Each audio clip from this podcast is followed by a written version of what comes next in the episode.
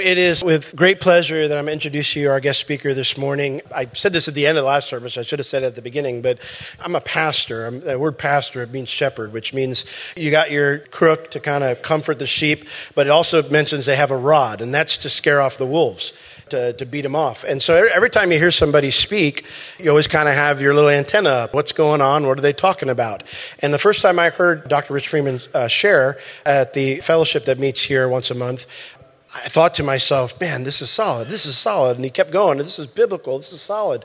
And it was such a blessing. And then we had lunch the next day. And, uh, and I thought, man, it, this is just a great, great guy. And then being involved, uh, watching a couple of conferences that Chosen People Ministries has put on, it's all just been solid Bible teaching. And so I'm so honored to have Dr. Rich Freeman from Chosen People Ministries with us this morning to share with us. So why don't you give him a warm welcome?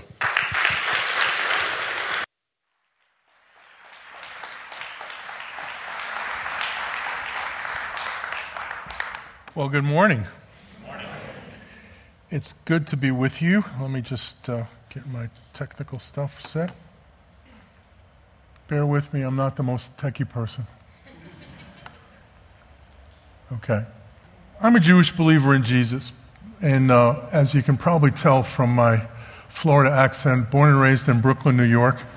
And, and it is uh, a joy to be with you.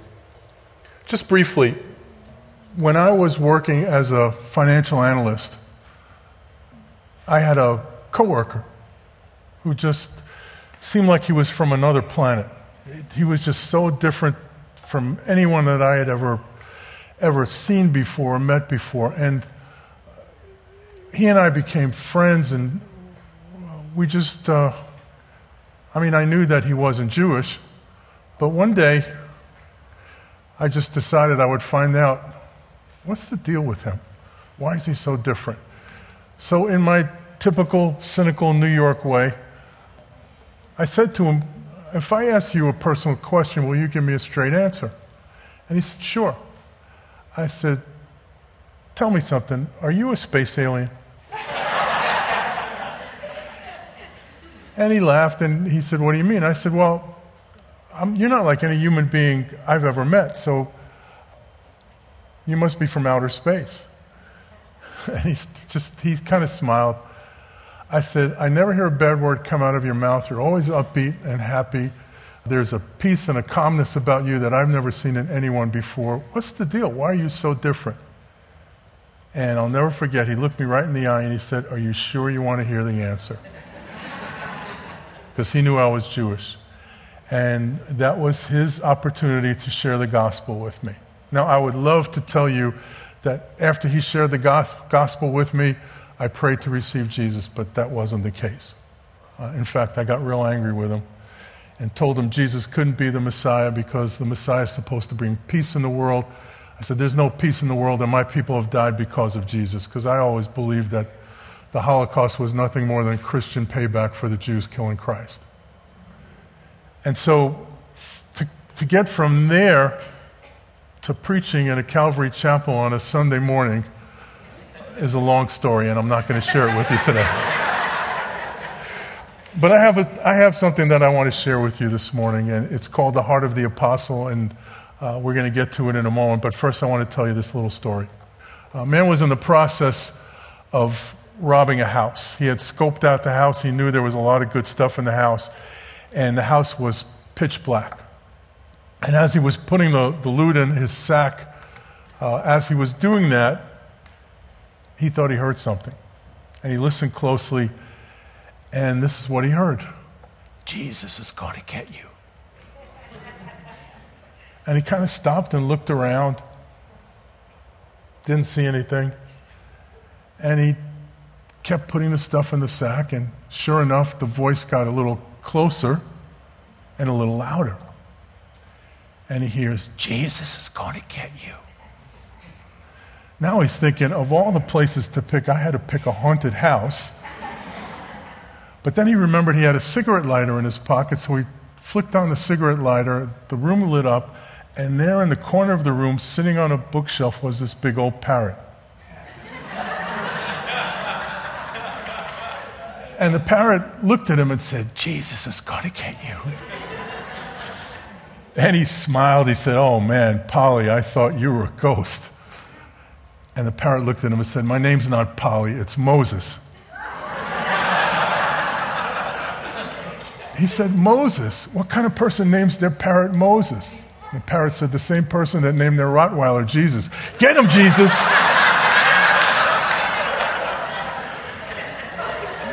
that has absolutely nothing to do with what I'm going to share with you this morning, but I like telling that story.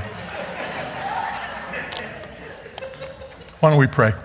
Lord, it's good to be in your house this morning. Thank you, Lord, for the wonderful worship that, uh, that brought us into your presence. And above all, help us to always remember, regardless of what's going on in our lives, you are good all the time. We thank you, Lord, for that wonderful truth. Uh, may our hearts just be filled with the joy of the Lord this day, and may your Spirit fill us to the full. And we pray and give thanks in Jesus' name. Amen. Amen. Okay. So if I said to you, the Great Commission, my guess would be you would go to the verse in Matthew at the end of the Gospel of Matthew that says, Go and make disciples of whom? All nations. The original Great Commission was Jesus, actually the risen Jesus, telling his Jewish followers that the message of the Jewish Messiah and now Savior of the world would not be for Jews only, but would be for everyone. And that was a radical message because, quite frankly, Jewish people would have considered it defiling to even go into the house of a Gentile, let alone incorporate them into their faith. Even though that was God's calling from the time all the way back in Isaiah when they, they were called to be a light to the, to the nations, to the Gentiles. And so the very last thing that Jesus said to his disciples, as recorded in the book of Acts by Luke, is Acts chapter 1, verse 8, where Jesus says to them, When the Holy Spirit comes upon you, you will be witnesses for me. And then he mentions four places. Do you remember the four places? First one was Jerusalem, Judea, Samaria, and then he said, even to the uttermost parts of the earth. So that was the marching orders of that group of followers of Jesus who were basically all Jewish. Now, do you think for a moment that when Jesus said, go to Jerusalem, that he meant just go wherever you are, go to your local community? Because that's normally how that is presented in an applicational way. And there's nothing wrong with making that application. We, as a body of believers, wherever we are in our local community, in our local church, should always be thinking first and foremost where we're planted. But if you take that application to an extreme, then Jewish evangelism becomes the great omission of the great commission. You forget about the Jews. And there's no way that Jesus was telling them, stop going to the Jewish people. This message isn't for them anymore.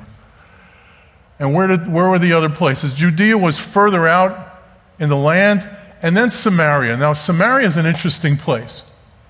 The Samaritans were half Hebrew and half Assyrian. After the Assyrian captivity, the Hebrew women and the Assyrian men uh, produced children. And they came back to the land with a whole new Judaism that was based only on the first five books of Moses, usually called the Torah and they worshiped not in Jerusalem, but in a different place, Mount Gerizim. And the Hebrews, the traditional Hebrews, and the Samaritans hated each other. And there was a constant bickering about who was right, who was wrong. And then we come to John 4 when Jesus meets up with the Samaritan woman, and she's shocked that this Jewish man would even speak to her as a Samaritan. So, what is Jesus saying when he says, Go to Samaria? I think he's telling us that we should be sharing the gospel with everyone we come in contact with, even people we don't like. And I guarantee you, immediately someone popped into your head. And you're thinking, but Lord, if I share the gospel with that person and they get saved, I'm going to have to spend eternity with them. But that being said, that's the calling. And then ultimately to the uttermost parts of the earth. Bring it to people that you would not consider for a moment before. And that really has been the marching orders of the church. And so, what I want to look at this morning is what happened with the gospel.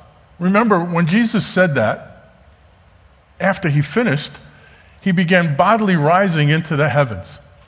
And that was how he left them.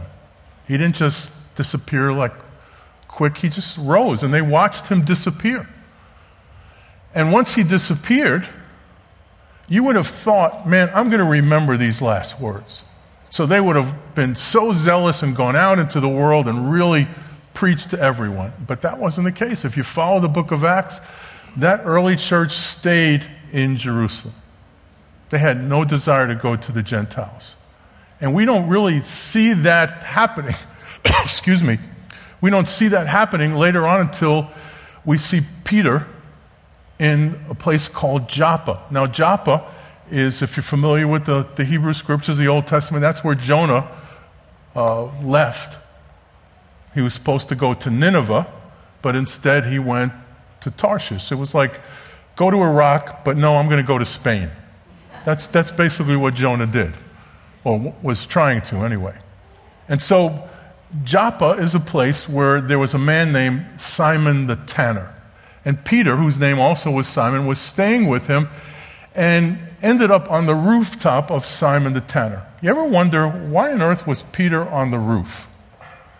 Everybody know what a tanner is? A tanner takes animal skin, dries them out, and makes different stuff out of those animal skins, like leather goods. But he didn't have a store where he did that, that was inside his house. So that house had to stink really badly. And Peter is up on the roof trying to get some fresh air. So, I lead tours to Israel, and one of the first places that I take people is to this site in Joppa. It's a beautiful spot. You see, it's right on the Mediterranean Sea. How many of you have been to Israel? The first time I went to Israel, I'll tell you what the biggest surprise was for me the amount of Catholic churches. Right? I mean, I couldn't believe it. Every place you went, there was a Catholic church. And finally, I did some research. What happened was Constantine's mother, whose name was Helena, who achieved sainthood in the Catholic Church, was given sainthood because she was supposedly given this supernatural gift of God to know where different biblical events took place. So, wherever Helena said something happened, whether she was right or wrong, they built a Catholic church on that place. So, this particular Catholic church is on the site of the place that she said was Simon the Tanner's house. And so on the rooftop, on the rooftop, Peter was put into a trance and received this vision. She came down from heaven, and there were a bunch of unclean animals in it. Now, I, I got this particular picture off the internet, and I'm not sure whether there were snakes and giraffes and hippopotamuses in that particular vision but nonetheless unclean. and so Peter hears a voice from heaven, and the voice from heaven says, Arise, Peter. What was he told to do? Kill and eat. And Peter said, Uh uh-uh, uh I don't touch that stuff, not kosher. Second time the voice comes to Peter. Same statement.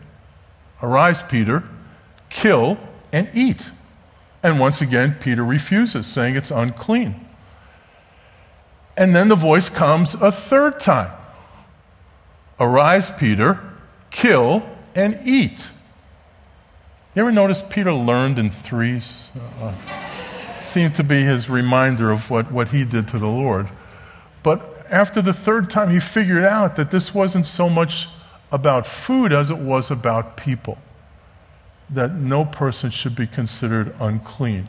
And at that exact moment, the slaves of the Roman centurion Cornelius show up and invite Peter to come back to where they were from, Caesarea on the sea, and uh, share the gospel with Cornelius. And so Peter went, shared the gospel with Cornelius. The whole family got saved, and now there was a problem. Gentiles are getting saved. What are we going to do? By the way, how many of you are Gentile? If you're not sure, you are. If you were Jewish, believe me, you'd know. And so, what to do? And the, the rea- reality was they needed a leader of that ministry, someone to be the apostle to the Gentiles. And my theory is that as they were trying to figure out who should we pick to be the apostle of the Gentiles, nobody wanted the job. So who did God pick? God picked the least likely person that anybody would have thought of. That crazy rabbi Saul of Tarsus, spewing out hatred, persecuting the early group of believers on his way to Damascus to uh, bring back Jewish believers back to Jerusalem to deprogram them back to the, to the traditional Jewish faith of their time. Do you know Jewish believers still get kidnapped and deprogrammed? Even in the United States, we've had a couple of people that have, hap- that have happened to people that we know. So it still happens. So Paul was on his way to retrieve them when Paul had his confrontation with the risen Jesus. And so, what I'd like to share with you the calling of Paul, Paul was called by God to be the apostle to the Gentiles. Again, God chooses the foolish things, the weak things, to confound the mighty. And, and if you don't think it's weird that a six foot four Jewish guy is in your pulpit this morning, believe me, it is. But nonetheless, as Paul is called, Paul's background is he's a scholar, a rabbinical scholar who, under the guidance of the Holy Spirit, wrote more than half of the New Testament. And he was brilliant in the way he wrote and his knowledge of, of Greek and Hebrew and all of that and he would write a letter, do all this great teaching, and then from that teaching, give application. Very practical. Teaching, application. Almost every one of his letters had that same process. And his greatest letter, his magnum opus, if you will, was the book of Romans. And the book of Romans has probably some of the most important doctrines of the Christian faith that Paul wrote about justification, sanctification, glorification, all of that and when he comes to the end of chapter 8, he should have gone on to application. But he got to the end of all of his teaching, and I think he was kind of overwhelmed with, with what he had processed. And so, if you would, open up your Bibles to Romans chapter 8. This is the last two verses of Romans chapter 8. And Paul writes this and he's writing to a predominantly Gentile readership. He says this He says, For I am convinced, some versions say persuaded, that neither death, nor life, nor angels, nor principalities, nor things present, nor th- things to come, nor powers, nor height, nor depth, nor any other created thing will be able to separate us from the love of God which is in Christ Jesus, Messiah Jesus our Lord. What a statement. Nothing can separate us from the love of God, which is in the Messiah. Nothing. And then I think Paul thought for a moment and said, People are going to have questions about this. And the question is, Paul, what about Israel? What about the Jewish people? Why are so few now believing that Yeshua, Jesus, is the Messiah? And so instead of going on to application. He'll do that beginning in chapter 12. He spends the next three chapters answering the question what about Israel? What's God's plan for the Jewish people? And in the process, I think sharing his heart with us, which is why I call this the heart of the apostle. So let's look at Romans 9, 10, and 11. This is just a flyover. We're not going to go verse by verse. There's a book in the back that does that that I would highly recommend.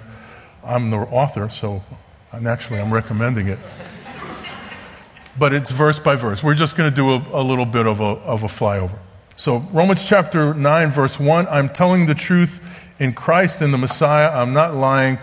My conscience testifies with me in the Holy Spirit that I have great sorrow and unceasing grief in my heart. So the first thing that you see is Paul's heart is sorrowful. Paul has great sorrow and unceasing grief in his heart. His heart is sorrowful because as he thought about his Jewish brethren, his brethren according to the flesh, as he's going to say in a little bit, it broke his heart that so few were believing. Let me give you some modern statistics. At the time of Paul, there was still quite a few Jewish believers within the body of Christ, within the church, the body of Messiah. Today, there are not quite 15 million Jewish people in the world. At the time prior to the Holocaust, prior to World War II, there were about 18 million Jewish people in the world.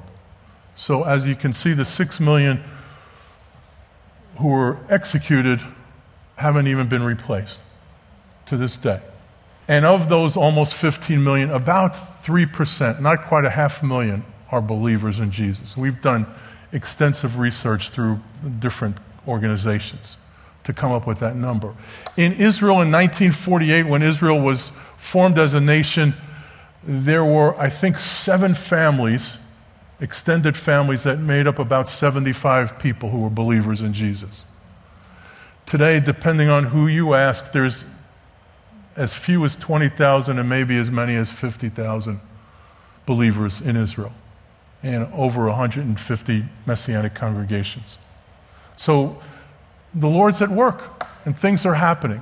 But back to Romans 9, when Paul said, I have great sorrow and unceasing grief in my heart. Listen to what he says. He says, For I could wish that I myself were accursed, separated from Christ for the sake of my brethren, my kinsmen, according to the flesh who are Israelites. What's Paul saying here? He's saying if he could make a deal with God that somehow he could trade his own salvation and for the salvation of his Jewish brethren, he would do that. Now, I've been called to ministry for many, many years, and I've not once thought about trading in my salvation.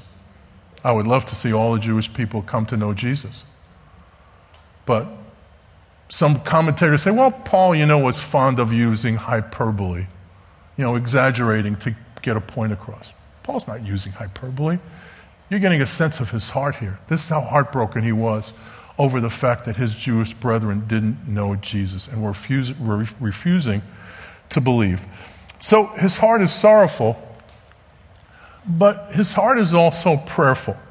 Look at Romans chapter 10. He says this He says, Brethren, my heart's desire, my prayer to God for them, for Israel, for the Jewish people, is for their salvation. My heart's desire and my prayer to them. If I asked you, if there was one prayer that you could have answered by God in the affirmative, you know, where God gives you what you ask for, what would that be? That's your heart's desire. I hope it's not to get a nice house and a nice car and stuff like that, but rather one of those people in your family who is the uh, project, the one that you say, nah, that's not going to happen. That's how Paul was looking praying for the Jewish people that they would come to know Jesus. By the way, I was one of those that's not going to happen people. So, God is the, is the one who does miracles, isn't He? And it's, it's not up to us to do miraculous things, but God may do that through us. But God is able. And uh, that gets us through. Listen to what He says.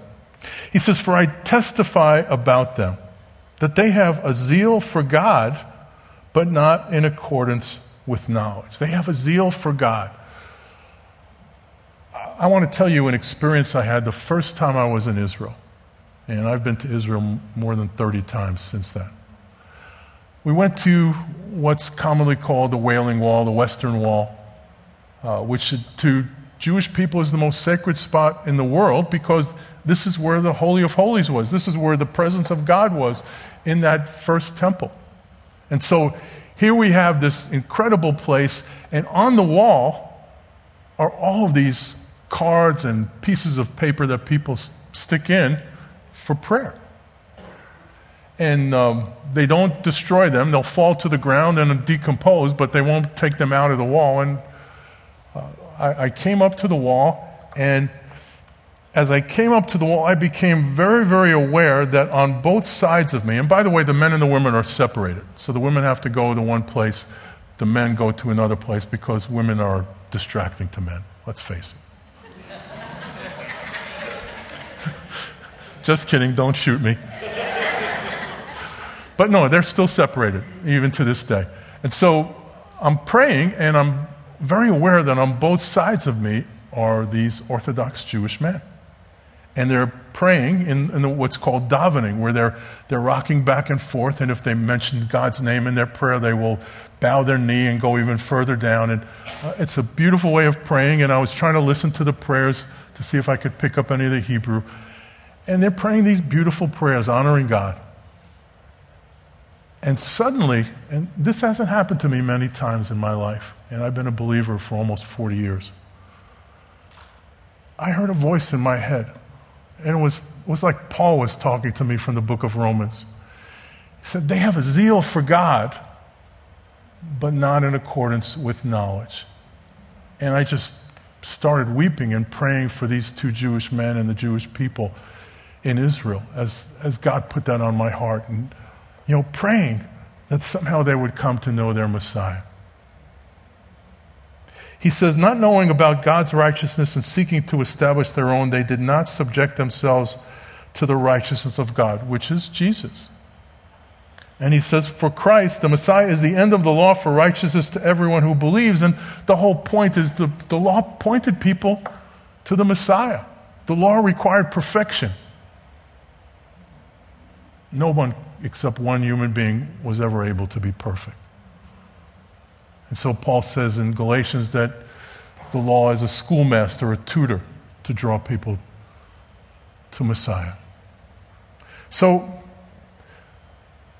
Paul's heart is prayerful. Now, the fact that Paul prayed for the salvation of his Jewish brethren tells us two very important things. Number one, that they were lost. Now, don't get me wrong, I wish every Jewish person in the world will end up in heaven. I don't believe that's the case, but I'm not saying that they're lost out of a mean spirit, but Jewish people, like everyone else, are lost apart from Jesus. That's what the Bible teaches. Now, there are branches of Christianity that teach something that I consider a heresy. It's called a double covenant theology, which means that basically Jewish people are right with God, not through Jesus, but through the covenants that, they made with, that God made with Abraham, Isaac, and Jacob. In order to believe that, you have to ignore what Paul wrote in Romans 9, 10, and 11. First, Paul is heartbroken over the fact that they're lost. Then he tells us that he's praying for their salvation because they're lost. But also, when he's praying for their salvation, he's telling us something I think equally as important that Jewish people, like everyone else, are savable. Does that sound strange? I had a pastor speak to me and say, What you people are doing is a waste of time. When Jesus came to Israel and they rejected him and put him on the cross, God rejected them. God's through with the people. Now, that sounds a little harsh, doesn't it? But he's not the only person that believes that. And so, Paul is telling us the opposite. Paul is telling us they're savable by the fact that he's praying for their salvation. You don't pray for someone's salvation if you don't think they're savable. Anybody here ever pray for the salvation of Satan? I hope not. He's lost, isn't he? But he's not savable. We already know where he's going to end up. That's already been decreed. So, Paul praying for the salvation of his Jewish brethren tells us that he believed they're savable. And the fact that I'm standing before you as, as a Jewish believer on both sides of my my family, 100%, tells us that it's true. And there's almost a half a million of us around the world to back that up. I have. Thank you. Thank you, Chris. I'm hacking away, I'm sorry. So, Paul's heart is prayerful, but it's also hopeful. Turn now to Romans 11 11. Easy number to remember. How many of you have a digital clock in your house or in your car? So I want you to do me a favor. The next time and every time you see 1111 on your digital clock, there's a fellowship that meets once a month on Friday nights here. Joel and Julie Clayman lead it, and it's called Light of Israel Fellowship. And I believe they're, they're going to have an impact in the Jewish community here in Orlando. But every time you see 1111, I want you to pray for that little fellowship, that God would supernaturally bless it. Listen to what uh, Paul says here in Romans 11:11. He says, "I say then, they, talking about the Jewish people, did not stumble so as to fall, did they?" And here, basically, what it is talking about is when they rejected Jesus, was that permanent? Just like that pastor was saying to me. And Paul responds very, very strongly. He says, May it never be, God forbid. But listen to this. But by their transgression, salvation has come to the Gentiles to make them jealous or to provoke them to jealousy. Now, if their transgressions is riches for the world, their failures riches for the Gentiles, how much more will their fulfillment be? But I'm speaking to you who are Gentiles, inasmuch then as I'm an apostle of the Gentiles, I magnify my ministry if somehow I might move to jealousy my fellow countrymen and save some of them. So Paul believed that he would have an army of on fire believers who so loved the Jewish Messiah that they couldn't help but love the Jewish people. And that army would be the ones to share the gospel, share Jesus with, with his Jewish brethren. And we know for a fact, after surveying probably a few thousand Jewish believers, uh, we asked one of the questions that we asked is who is the most influential person in your coming to faith? And you know that more than 90% said a Gentile believer? So even though I'm here as a Jewish believer, standing here telling you that my ministry is to reach Jewish people, there's a, a Yiddish word that I've been called uh, from time to time by some Jewish people who, were not believers. The word is meshumid, and it means, loosely means traitor. And so, very often, a Jewish person, particularly a religious Jewish person, will look at me as a traitor to the faith. And, um, but, that's a, that's a very important but. If they live near a Gentile who has a great testimony, like my coworker, they will be more likely to at least be open to listen. And that's very often what happens. So that's Paul's heart. He's hopeful that somehow Gentile believers would have a heart, a burden to share with their Jewish friends and neighbors, family members sometimes.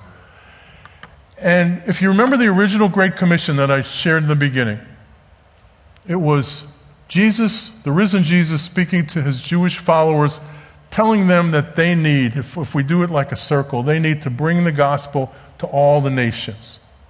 Now, the apostle to the nations is saying to you, those of you who raised your hand who are Gentile, you need to finish the circle and bring the message back to the original messengers. That's what this is about. And quite frankly, uh, it's tied into the final days. If you look at Jewish ministry in the last days, listen to what Paul says in verse 15.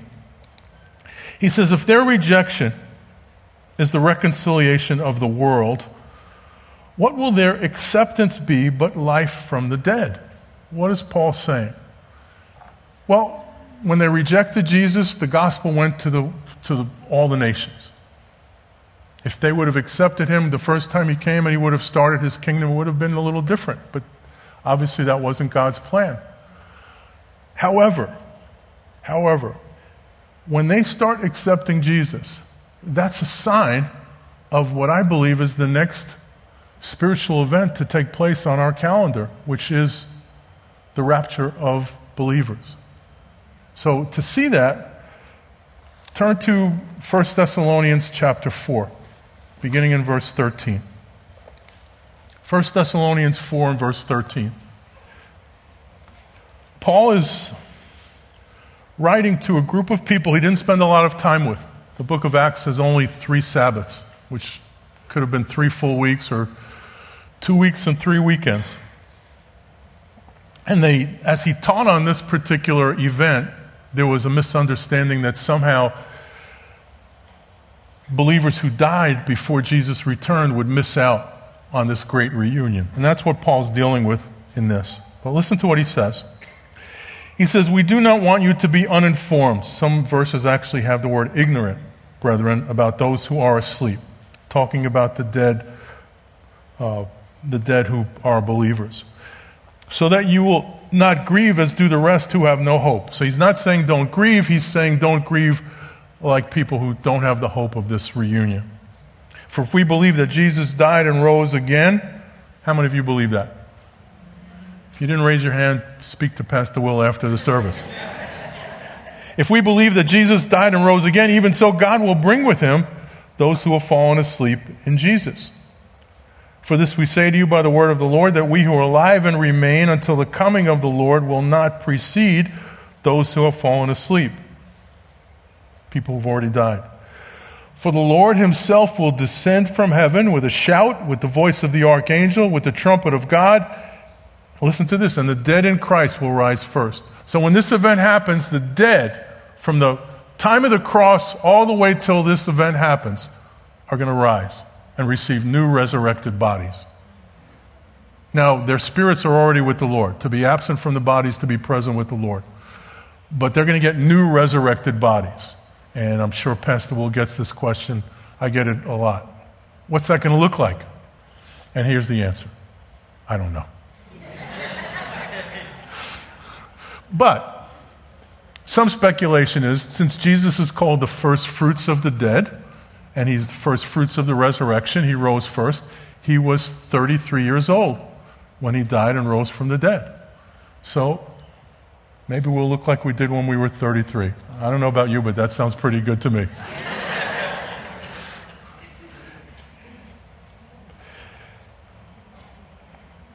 the dead in Christ will rise first. When Jesus entered Jerusalem on what we commonly call Palm Sunday, his triumphal entry. He enters Jerusalem, and there's this big event.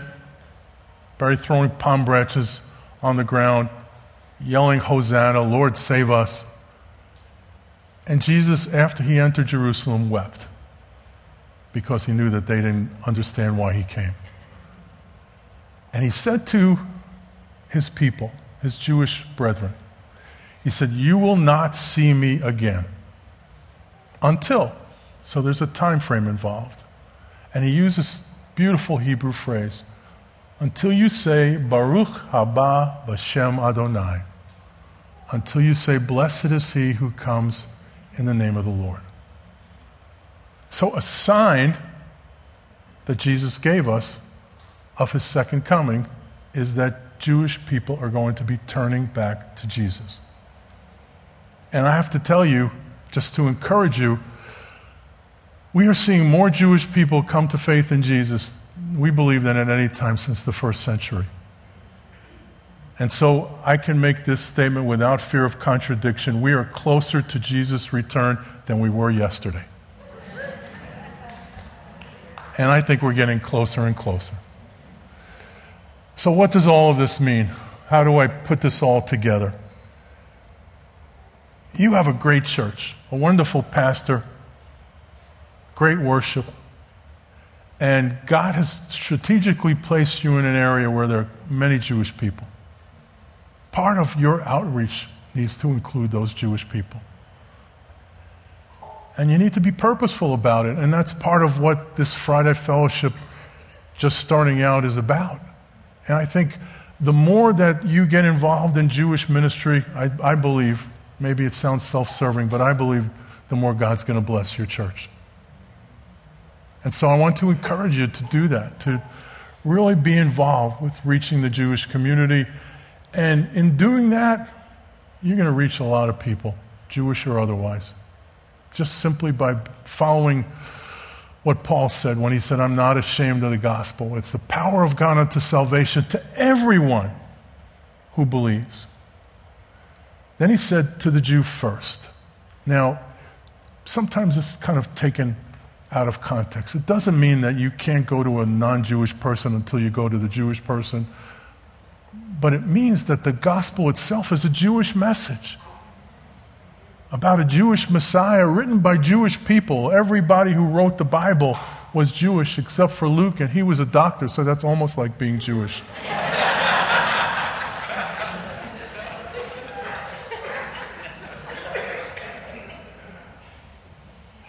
but who more than the Jewish people need to hear about Jesus? That's what it means. And Paul said to the Jew first, and really he said, and equally to the Gentile. There's, there's no priority in that way. But don't leave the Jewish people out. And so, as we get ready to pray, I want to encourage you to, to do that. And uh, I need you to do me a favor. In your bulletin is one of these brochures. So, could you please take it out? If, if you don't have one, we have some eager looking ushers who want to put it in your hands. And if you would, just hold it up like this so I could see that you have it. Okay? All righty. So, what I want you to do is open it up, and there's four columns. The last column is an involvement card. So, here's what I want you to do I want you to fold on the perforation on the involvement card. Fold the perforation. Don't tear it, we're going to tear it together. Okay? And then at the count of three, we're going to tear this together. And if you do this right, it's going to make a really neat sound. Sounds like the rushing wind of the Holy Spirit in, in Acts chapter 2. But you have to do it together. So follow my instructions, okay? Everybody ready? You sure about that? You ready? Okay, here we go. One, two, three. This is better than the first service. Okay, so this is what it should look like. This is for you to keep all about Chosen People Ministries, some biographical information about my wife and I, and this is an involvement card. And we are so zealous to have you as part of our prayer team that if you fill this out and bring it to our book table and drop it in the basket, we will give you a free book. So just fill it out, drop it in the basket. And now I tried this the first service, so I'm going to try it again. So, um, we have some young digital media people in our ministry who want us to do this. Anybody have a smartphone?